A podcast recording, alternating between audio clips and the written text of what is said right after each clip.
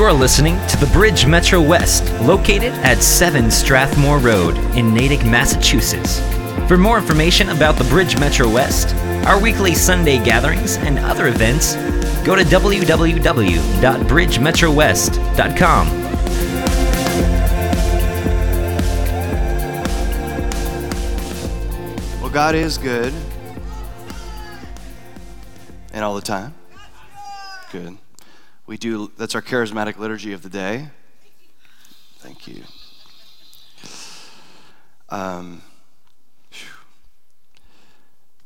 the glory of God was so thick this morning, or the fire during worship.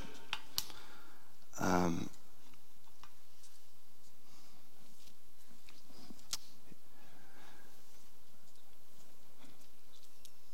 it's hard to uh, it's hard to describe it's hard to measure what i feel is here what's available and what it is that we're about to walk into and i say that in faith because i understand the principle of scripture is that many are called but few are chosen and in America, we don't like that. In the Western church, we don't like that because we think things are automatic, you know, because we are born with inalienable rights. Well, we have rights, but it doesn't mean that we will walk into what we have access to. And as it is in the natural, so it is in the spiritual. The natural things speak of the invisible. And so there's always a, a level of sobriety in me when I think of these types of seasons because I've been here before. I'm old enough to say that now. I'm not 55, but I'm closing in. My wife is. We can move into one of those communities now. Villages, here we come. No, I'm just kidding. That's right. Well, I did play golf for the first time in my life when I was in California. I know. My wife said I can't make fun of golf claps anymore. We're still not allowed to golf clap here at the bridge. But golf claps aren't really what they used to be. As I, I was talking to somebody about that uh, this week, it's, you know, it used to be, you know, this was a golf clap. Now, I mean, basically at these golf things, everybody gets hammered. So um, the applause at these golf things are much more rambunctious than they used to be. Um, and uh, although we are not drunk with wine, we are uh, consumed by the Holy Spirit. Uh, therefore, uh, our applause can be uh, that of golf. What do they call them? matches? I don't. I don't even know what tournament. Uh, whatever the things. Um, you know, we can be rambunctious like that. I remember a few years ago at the Ryder Cup, it was controversial because everybody was so loud and rambunctious, and probably mostly, probably mostly the Americans and the British. Um, I don't, I don't really know. I just remember the controversy and kind of laughing about it. But uh, having said that, I understand the opportunity that is available to us, but it's not automatic. And yes, to a certain extent, it starts with personal, personal revival. There has to be personal revival. You have to be hungry for personal encounter. What does that look like? Let me just be real clear, real honest. It means first man out, first man in, last man out. Day after day. We'll see, Will agrees. Will's my boy. He's my boy. I got a text from Evie last night. Evie Zavala. He's the guy that's always with Papa Che. He'll be here in November with uh, Che. Sue may be coming, but Che every year says Sue is coming, and then she never comes because she'd rather take care of grandbabies than come and take care of me. But it's okay. It's okay, I understand that. Um, and uh, he said, Where's my boy at? So I'm, I'm Evie's boy, and Will's my boy, and so on and so forth it goes. But what do I mean by first man in, for uh, last man out? It means that you're so hungry for the presence that you're just not going to miss it. And there's something that happens. I'm, you know, I say this, I was about to say I'm sorry, but I'm not. I say this without apology. There's something that happens in the atmosphere of corporate gatherings and worship that does not happen on your own. Now, I've had incredible encounters on my own. I have. But at the same time, time after time after time in corporate gatherings, I've been hit with a shockwave of his presence. And what hit me this morning was very close to that, to the point where, um, you know, I almost uttered something that my mom would not have approved of. But her scope of that was much smaller than, you know, what yours or mine might be. Like, she didn't like the word crap. And at the beginning of a worship set in 2010, uh, I said, Can we just deal with all of our crap tonight? It was the opening session of a conference. That's the best way to open a conference. See, a lot of worship leaders didn't like to do the first night of a conference because everybody's awkward, because you got all these people in a room, they don't know each other, and they're trying to fill it out. I don't care. If you feel awkward, if I feel awkwardness in the room, I'm just going to kick you in the face with Jesus. That's how we roll. So I was like, let's just deal with it tonight. And I had just had an encounter in the prayer room 40, 45 minute encounter where I was taken to a place in the spirit that I believe that we're just beginning to walk out now. And so when you're in that space, you, really, you just don't care about insecurities. You don't care about awkwardness. You don't care about what we think is appropriate or what we think is decently and order, orderly because your, your metric for what that is is a heavenly metric rather than our earthly comfort or culture. And it was that level of presence and fire for me this morning which is a direct correlation to prayer that happened Friday night, prayer that happened Saturday morning. People that decided were hungry enough to show up. And in those days, that was the determination of my heart uh, because you just, you never knew when God was going to move in a more extraordinary way than what you had experienced before. And here's the thing we, we, we like to think that God is so gracious that if we miss it, that we get another chance. Well, you do get another chance, sort of, but you never get a chance at that day again. You, you just, you don't. See, I, I've, as many days as I've been in, I've also missed. I've missed God. And as many moments as we've had here as a church, corporately, we've missed as well. And I recognize that it could take years before you get back. Not get back, but you, you, it could take years before you get a shot at what the Lord wants to drop. Because where grace is given, responsibility is assumed. All throughout Scripture. In, in the Old Testament, Hebrew, grace and favor are interchangeable. It's the same word. So you might see favor, you might see grace. Depends on the translation. It's the same word, but every time it's given, then responsibility is on the other side of that. And that's why I was so struck by what Charles Capps said years ago, but I happened to see this week. He said, You know, you don't find in Scripture where God is asking the non-believer to confess their sin to come into the kingdom. They're just, they're just asked to confess Jesus. It's on the other side where grace is given that the responsibility is assumed for us to examine ourselves and then con- confess sin so that he can be faithful and just to forgive us. So we get it backwards. We had this long conversation at midnight with the boys when I was out in California. We were doing this leadership collective and and we were having guy time, which we thought was going to be relaxed. And this exec- I talked about it a couple weeks ago, I think. But this executive director of a major international ministry, um, he's the business guy, but he's, he has his own ministry as well.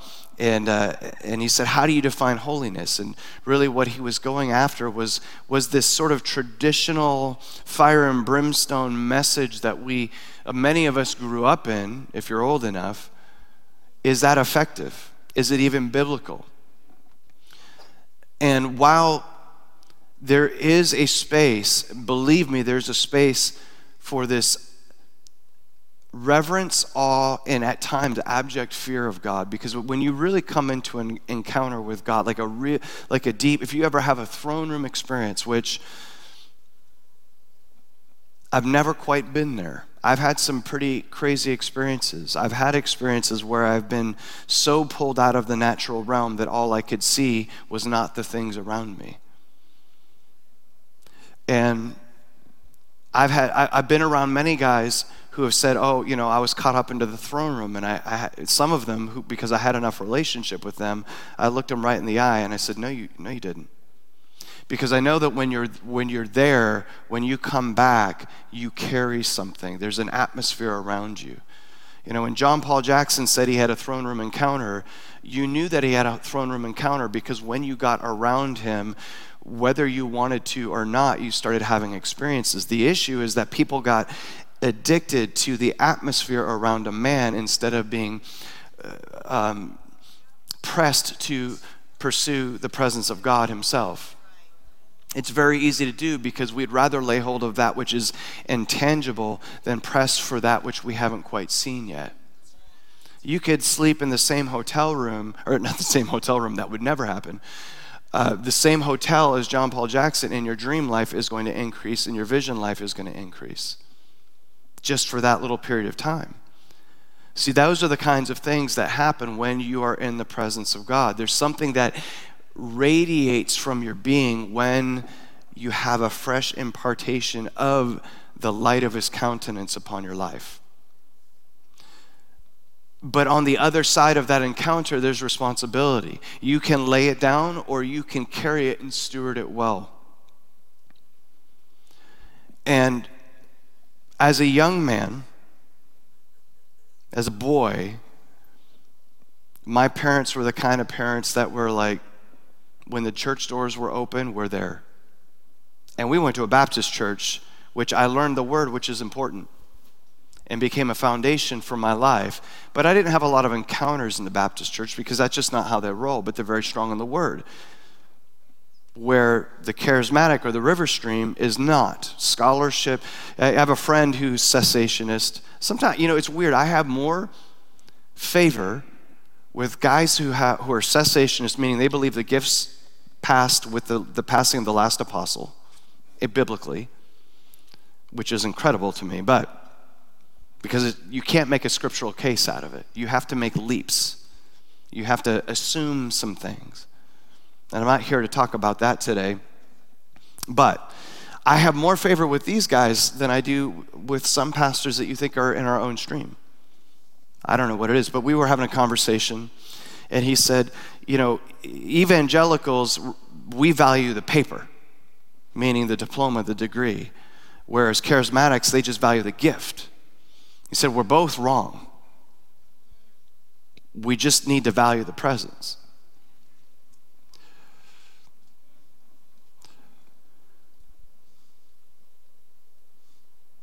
So, as a young man in this, you know, the, what I recognized, I remember when I was about 11, because I started smoking when I was eight.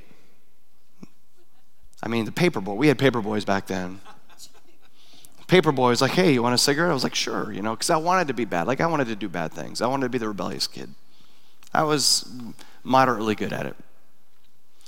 And I recognized around age 11 that the church that we were going to, I could go and leave and be unchanged. But then we would sneak off to Wellesley Park Assembly of God, which was on Oak Street at the time. Now that's a Coptic Orthodox church, and Wellesley Park is CIC, Celebration International Church, on Loker Street in Wayland. And Pastor Jack was there at the time. I couldn't go to that church and leave the same way easily. See, I could go to my church and not be convicted by the Holy Spirit, but I couldn't be in that environment and r- repress the Spirit the same way. And when I was really young, on Sunday night service, I, I, I could sleep through. And when I was a kid, I snored. I still snore, apparently, at times, particularly when I gain a little bit of weight. I ate a lot of food in California. A lot of food. But so I could sleep in my church on a Sunday night, but when we decided to go to these revival meetings in the 70s, I couldn't sleep. Mostly, be, it wasn't the Holy Spirit, it was just because Pastor Jack was really loud and scary. Yes. So, but as I grew up, when we would go, I always felt like he was speaking right to me, which in a sense might be arrogant, but in the other sense, that's what the Holy Spirit does. And because we were Sunday morning, Sunday night, Wednesday night. Because we went to conferences, even as a little boy, constantly being thrust into the presence of God. As a boy, I had encounters. And I've told you the story. I'll just tell you again because I know that some of you are here even for the first time. Annika, we bonded over shoes and rent them. You like my shoes? These are the, the Italian shoes I got. Yeah, they're nice. They're nice. I got these other high tops that, that she said, oh, those are extra. She said, I would wear those. I bought them. And when we got to the cash register, they were like 60% off the sale price. It was a sign from Jesus. I can't wear them when I speak because they're a little squeaky and noisy. I wore them this week, and Greta said, Well, you're never going to sneak up on me again. Yeah. I, I got lost in shoes. Um, so I, I remember my first encounter with the presence of God before I even knew it was in my crib. Not the MTV crib, but literally in my crib. So I was probably about two years old. We were living in New Jersey at the time. My dad was about to retire from the Marine Corps after 20 years. And there was a floor fan in the room. And I, I can't tell you if I was asleep or if I was awake. But the floor fan multiplied and it was before I could count, so I, I, I don't know. It, it, either went from one floor fan to five or seven floor fans, and they all started walking toward me, if a fan could walk, and blowing the wind over me, which at that age is scary. And I began to cry and probably scream. And my mom came into the room and said, What's wrong? What's wrong? What's wrong? And I did not have the language to articulate what was happening. Fast forward to age eight, we're at a Full Gospel Businessmen's Fellowship International convention. I think it was in the Hartford, where the Hartford Whalers played when they still were in Hartford hockey team, in the arena down there. And, you know, it was a big, massive convention. They had a big, massive kids program. But the presence of God hit me at eight age, age eight in worship. And for the very first time that I can remember, I lifted my hands in worship. But I was a little bit nervous, so I couldn't open my hand. I had closed it. I only remember that because after that whole thing, my mom said, You know, when you lift your hands, you need to open your hand because you're releasing yourself to God. I was like, I don't know. I just got to, like, that's a big thing. Like, for eight, like, to go from that to that, like, even now, it feels. Age eight. Fast forward, we go back to another full gospel businessmen's convention. Now, mind you, never missing church in all of those times. Age 11. This time I go to the kids program because there was this like hot chick who started talking to me, and she was there, so I'm like, oh, I'm to go this time. It was that noble. And so I, I went, and the final night, they give this altar call to receive Jesus, but also to be baptized in the Holy Spirit. I'm vibrating, physically vibrating under the conviction of the Holy Spirit and under the power of God.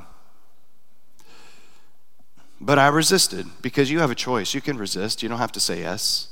It's not automatic, guys.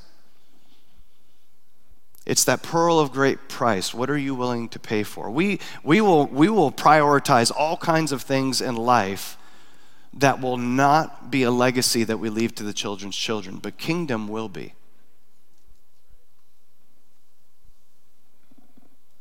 It's a ruthless principle, but it's true.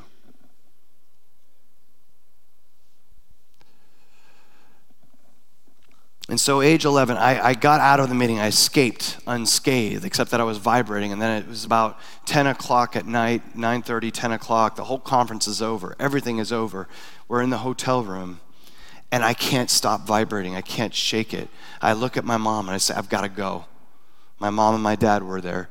said, I've got, where do you got to go? I was like, I got to go get baptized in the Holy Spirit. So they let me go. I walked down at age 11. They left me to walk down or go down the elevator in a hotel alone. And I go to the room where the youth meeting was, and most of the lights were off, and the two guys that ran the meetings were stacking chairs and doing whatever they were doing. They were cleaning all their stuff up. And I walked up to them and said, Hey, what do you, what do you want? What do you, what do you need? I was like, I got, I got to be baptized in the Holy Spirit. I got to do this. They were like, Okay. So they laid hands on me, they began to pray. And as they prayed, their hands came off of me. And you know, with the assembly of God in particular, the, the doctrine of the baptism of the Holy Spirit is that the initial physical evidence of being baptized in the Holy Spirit is speaking in tongues. Um, I would say the initial evidence, although it may not be physical, is boldness. There's a boldness that comes on you when you have a fresh baptism of fire.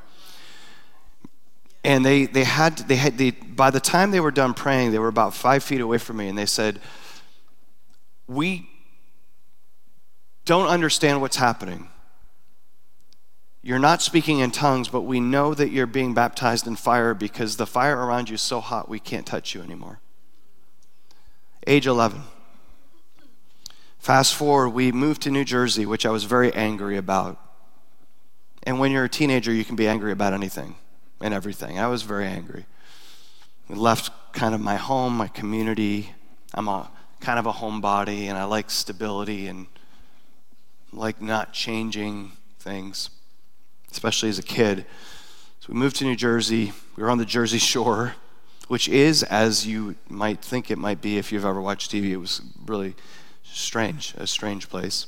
I love New Jersey people. I just love people moderately. And with the love of the Lord, praise Him. And, uh, you know, I tried to dabble in different spiritual things, and I read a lot of different books from different religions and occult stuff and all that stuff. I wanted power. Age 15, we're in a Sunday night service. We're going in, and this girl who was in the youth group, I never went to youth group because I hated everybody. And uh, except this one girl, I would tolerate her. She was hot she said, Hey, do you want to sit with us? So I go to my parents. I was like, Hey, they, they asked me to go sit with them. My parents said no. Which is weird because the kids were sitting toward the front and we were sitting toward the back. We were like maybe five rows from the back of the church in pews. Be thankful for these nice, cushy seats. When I was a kid, And worship began and worship never ended. We didn't have a worship band back then. It was an AG church. They had a piano player and a singer. There's no band. This was 1985, probably, maybe 86, probably 1986. And the presence of God came in like a fire in that place. And Pastor Reitzel got up and he just went right into an altar call. There was no way that he could release a word. And, and, so here's the thing, and I love this book that Jack Hayford wrote, Majesty on Worship. And in the worship, in the book, he talks about two kinds of worshipers. You have synagogue worshipers, you have temple worshipers. Temple worshipers, all they want to do is sit at the feet of Jesus and worship and all that, and that's great. You know, probably these days they wave flags and such, which I'm totally good with. Go ahead and wave the flags. Just don't hit any equipment and don't hit me. I've been struck by more, more flags than I can count. I, I probably have CTE from, you know, I still feel that one right here. Yeah, it wasn't you. It was Erica. It was Erica. She had forearms like she did calisthenics in the back before worship. Like, you know, you're in trouble and she's so revered. She came out of a, you know, a, I don't know if she came out of COGIC or, or AME or, you know, some, you know, Black Baptist church in Georgia. And so, you know, mama, you know how they feel about their pastors. And then she struck the pastor with a fly. She was mortified. I think she thought she was about to be struck. I just, but she was strong.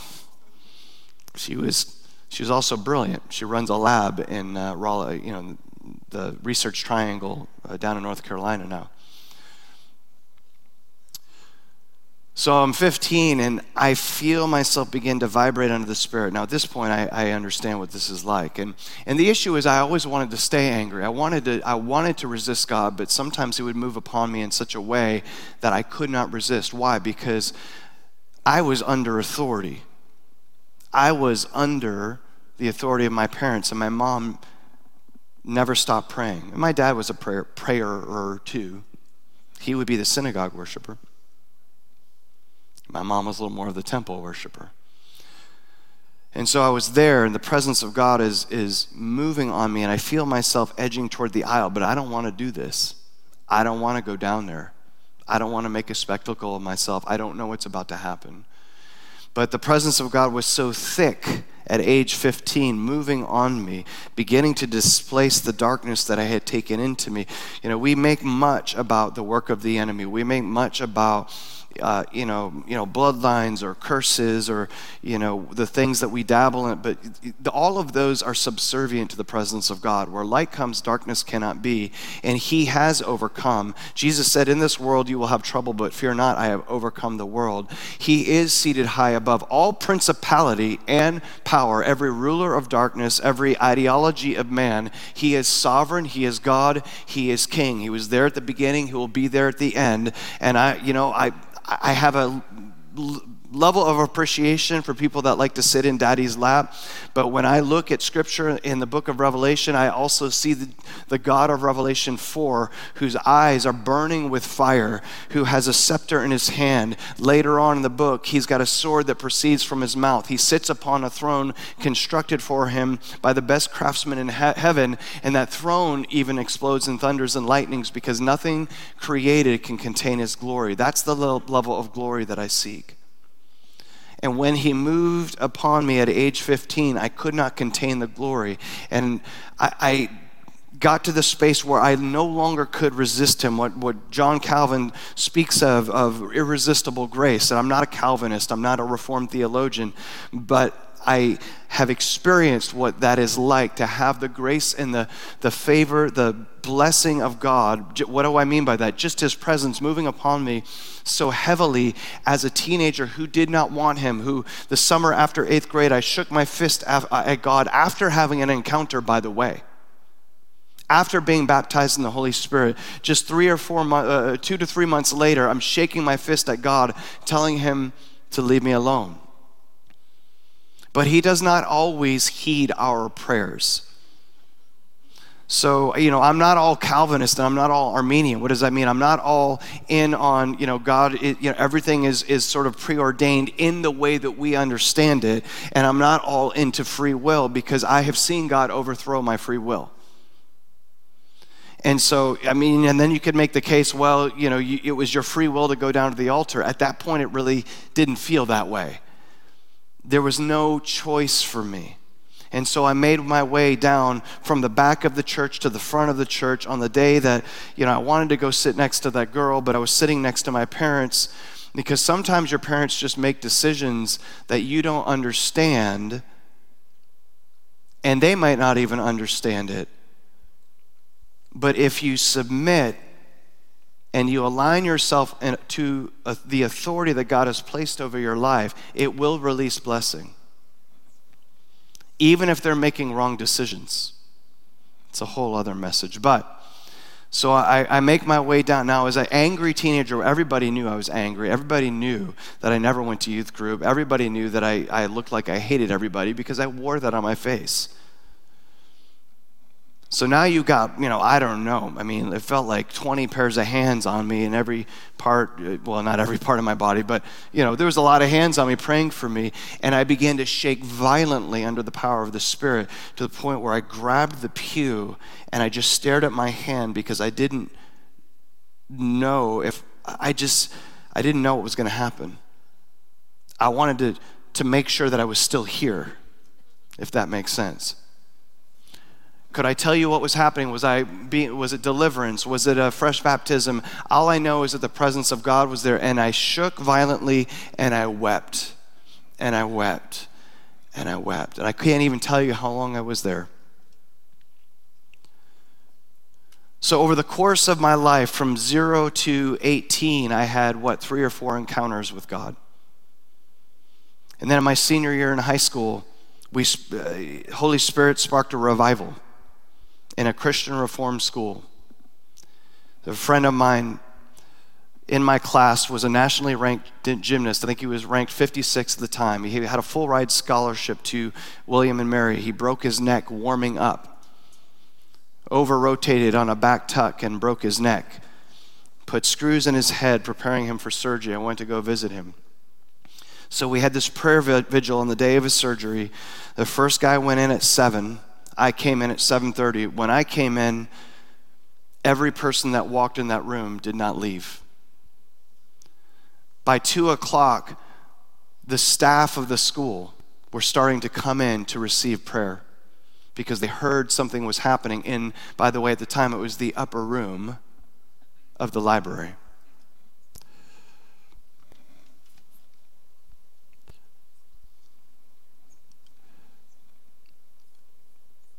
So, over the course of my life, then, uh, uh, as, a, as a young man, now you're talking about three or four encounters that happened over the span of time because my parents understood the cost of leaving a legacy to the children's children. So, when revival hit the land in the 90s, and I was met with this sovereign level of the presence of God that I had never experienced before and honestly have never experienced since. At the same time, as you mature, the water level has to be a lot deeper than it was when you were little. When you're, when you're young in faith, the kiddie pool is, is amazing. But it's interesting that I can remember when we were moving to Massachusetts from New Jersey, and I was age three, age four, somewhere in there, when we came up to come look at houses, we stayed in a, in a hotel that had a pool. And to me, that was Massachusetts. I didn't understand that Massachusetts was a state and that we were going to have a house in Massachusetts. I thought that place was Massachusetts. So I was really excited that we were moving to Massachusetts because it was a hotel with a pool and all the staff loved me. And I remember getting into the pool, and my brother was at the deep end of the pool, and I decided that's where I should be. And so I just kept walking. And I can remember swallowing water, inhaling water, coughing water. Basically, I was starting to drown myself because I was beginning to navigate in a place that I was not equipped to navigate. But that's just where I wanted to be, to the point where the lifeguard had to jump in and get me out. I never had fear clearly I was not in a good place, but I, I didn't even realize that because I saw where my brother was, and that's where I wanted to be. We have to give not only our kids, we have to give the world a target to shoot for. This is why we need encounter. This is why we have to be so hungry for a fresh baptism, a fresh saturation this is why when I feel the level of fire that I felt this morning, that it, it jolted me out of my existence, that I understand that we can walk into it corporately, we can steward it, or we can walk away. We can just protect what we've always known, we can build a tradition. We could get nice pews, we could have a nice church, you know, and maybe 20 years down the, the line, the Bridge Metro West still is going and is still existing and is still rallying around a monument of what God did in 2005 to 2010. Or we can feel the cloud by day, the fire by night. Or we can do what Jesus said I, I can do nothing of myself, I can only do what I see the Father doing. We could be like Jesus, who said, From the time of John the Baptist until now, the kingdom is forcefully, or another translation says, violently advancing. Violent men lay hold of it, forceful men lay hold of it. There is a, an aggressiveness that is required in the kingdom. And I appreciate all of the teachings. I am trying to appreciate all the teachings on rest that are out there, particularly in the Western church. But at the same time, the Apostle Paul biblically speaks of striving for the faith. Now, we don't want to talk about striving because I understand that, that there is a striving that is apart from the Spirit, but when you're in the Spirit and you see what He's doing, then you strive to stay in, a, in alignment with what He's doing. And then you, you start to walk like Paul walked, where he says, I beat my body into submission. What does he mean by that? It means that even though I'm tired, even though I don't feel like it, I go. And in full disclosure, if I was, if this wasn't my job, I'd probably miss Sundays too. I'd miss meetings too. The one year that we went to a church where I didn't have to do anything, there were days we woke up and we're like, hey, I don't, I don't want to do this today. Riley was a baby. But the thing was that that church you could go and then you dropped your babies off like right away. So the other the other side of the coin was, you know, we could get two blissful hours without a screaming baby. Because Riley screamed a lot back then. He still screams occasionally mostly while he's playing video games.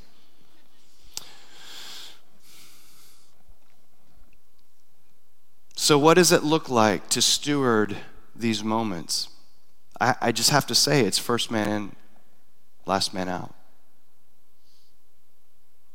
Most people won't do it. Bridge Metro West, I'm saying to do it. I'm on the other side of surgery, spine surgery, and yes, there was many days that I was in pain, and no, you didn't know it. Because when you get in the glory, you honestly don't feel it. You feel it when you wake up in the morning. You got to roll out of bed. You feel it sometimes when you walk in. But when the glory comes, symptoms go away. And so people get confused. Sometimes they, they, they, think there's a healing that happens when it's just the anointing. We, we need to press through the glory into creative miracle. And then the word of faith movement kind of got it wrong a little bit because they put the onus of healing on the person that needed to be healed. Yes, there are examples in Scripture where your faith has made you well, but at the same time, there's also examples in Scripture where the sovereignty of God just manifests and now you're made new. That's what we're looking for.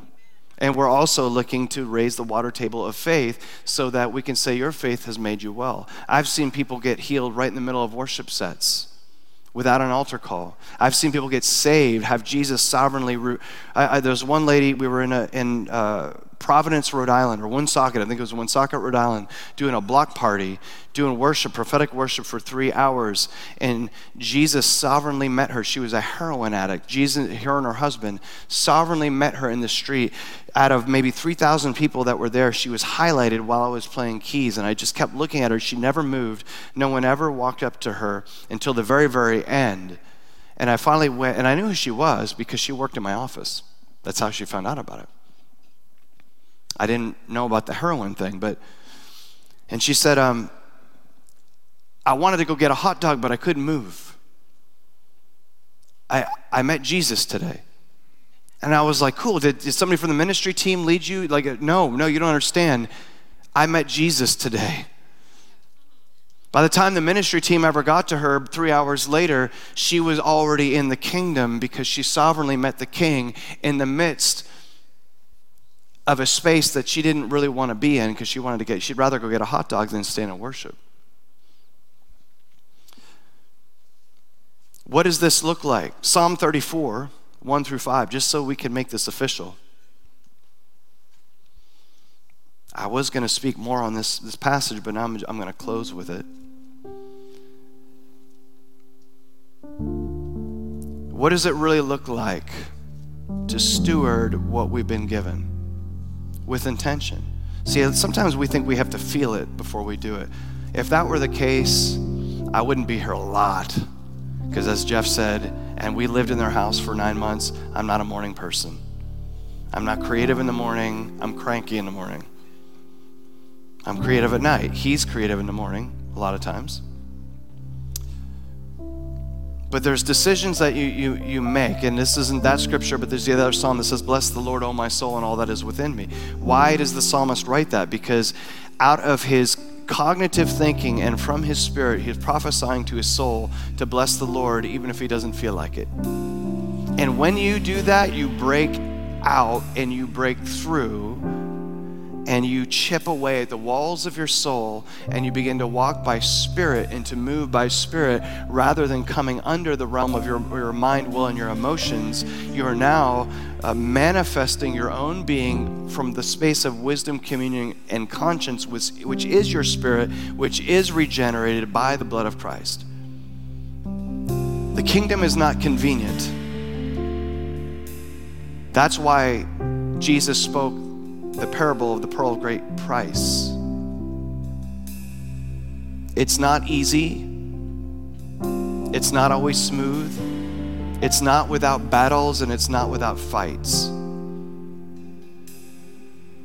But it is with the glory and the grace and the fire of the living God that when He moves upon you, when you have received His grace, there's a responsibility to walking out royalty for yourself individually, for the call of this house, and to leave a legacy to the children's children.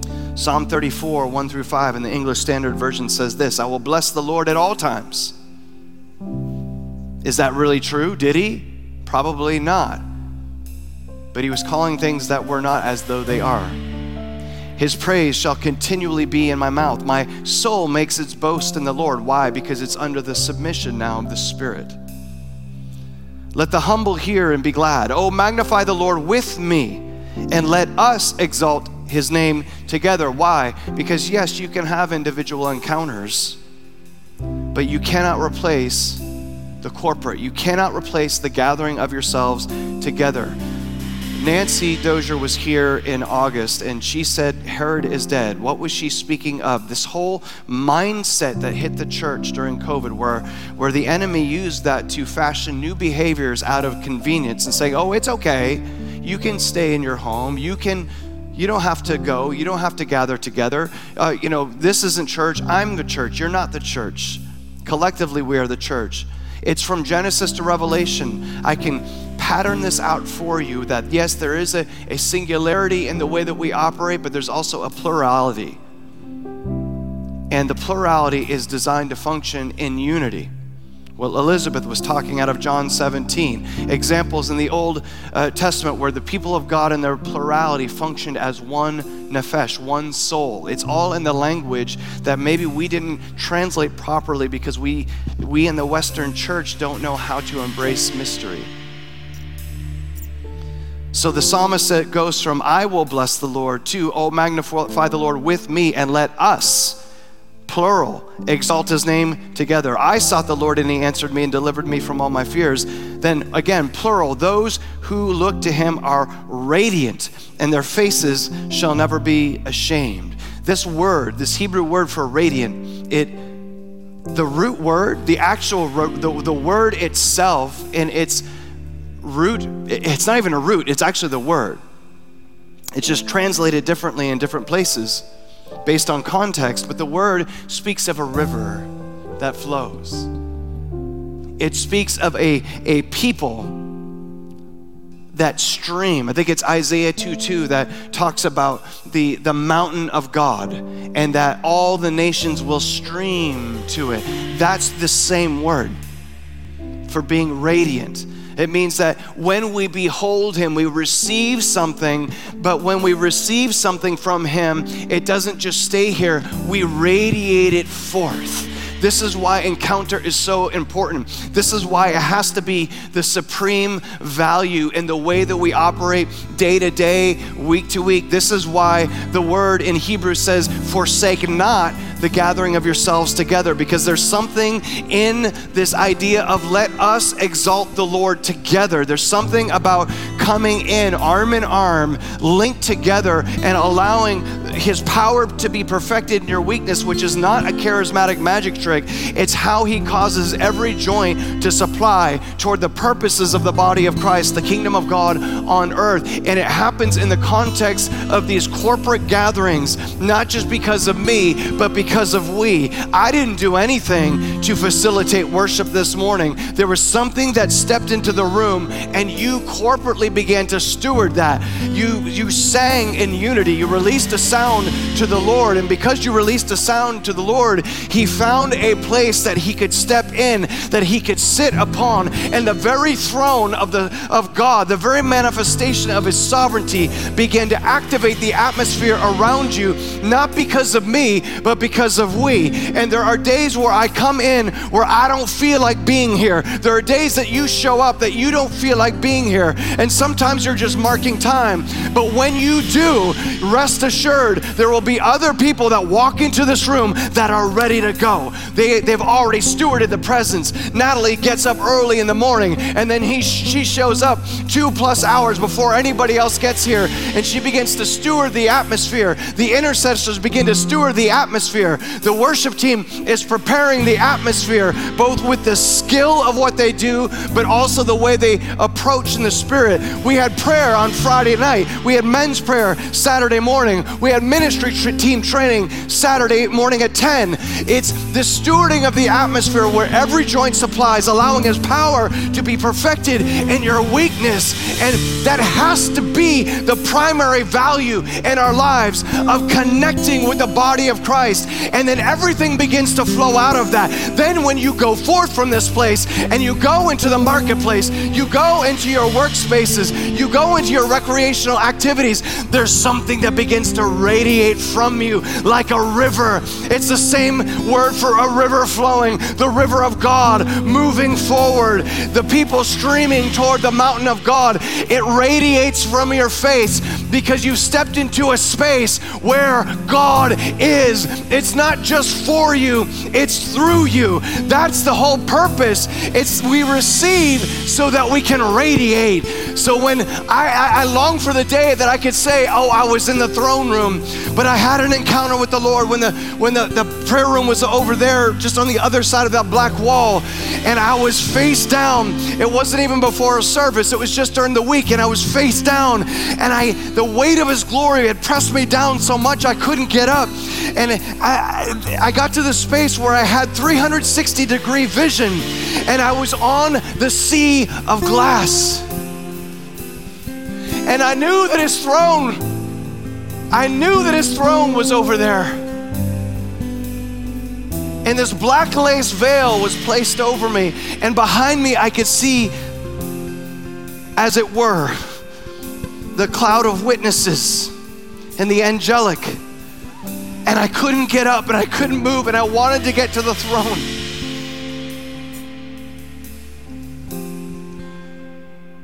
And the Spirit said to me, You're not ready to walk out the responsibility of what you would see if we allowed you to get there. So, just in, just in case you think I'm that cool, sometimes it's the grace of God to withhold something from you in the same way it is that God would give something to you.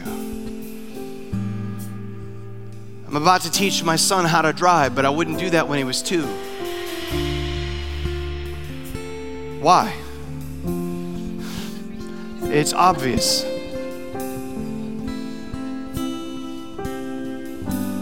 Those who look to him are radiant, and their faces shall never be ashamed. Stephen the deacon, Acts 6 to 8, his face was radiant and his face was never ashamed, even as he was being stoned to death.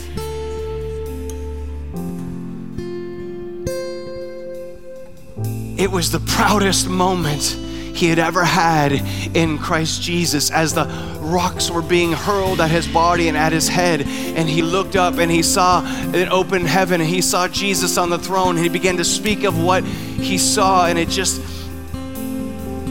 emboldened the accuser to even a greater level of fervor. But the church exploded from Jerusalem as a result, and the kingdom moved across the earth. It might have seemed unjust, it might have seemed wrong. It was pain, it was death, it was loss. We felt like we lost as the church, but God used that moment of, of unjust sacrifice to explode the church across the earth, even to the Gentiles, so that 2,000 years later, we can be here in the Bridge Metro West and we can say, Bless the Lord, oh my soul, and all that is within me. Bless his holy name. God, we come into agreement. Kingdom come, your will be done. Oh, let your fire fall in New England again. God, I set myself on fire that people would come to watch me burn and behold the beauty and the glory of the living God. Oh, what are you willing to do? Are you willing to steward what it is that He's depositing on the earth today? Kingdom come, kingdom come, kingdom come, whatever the cost, whatever time in the morning. I say this with fear and trembling,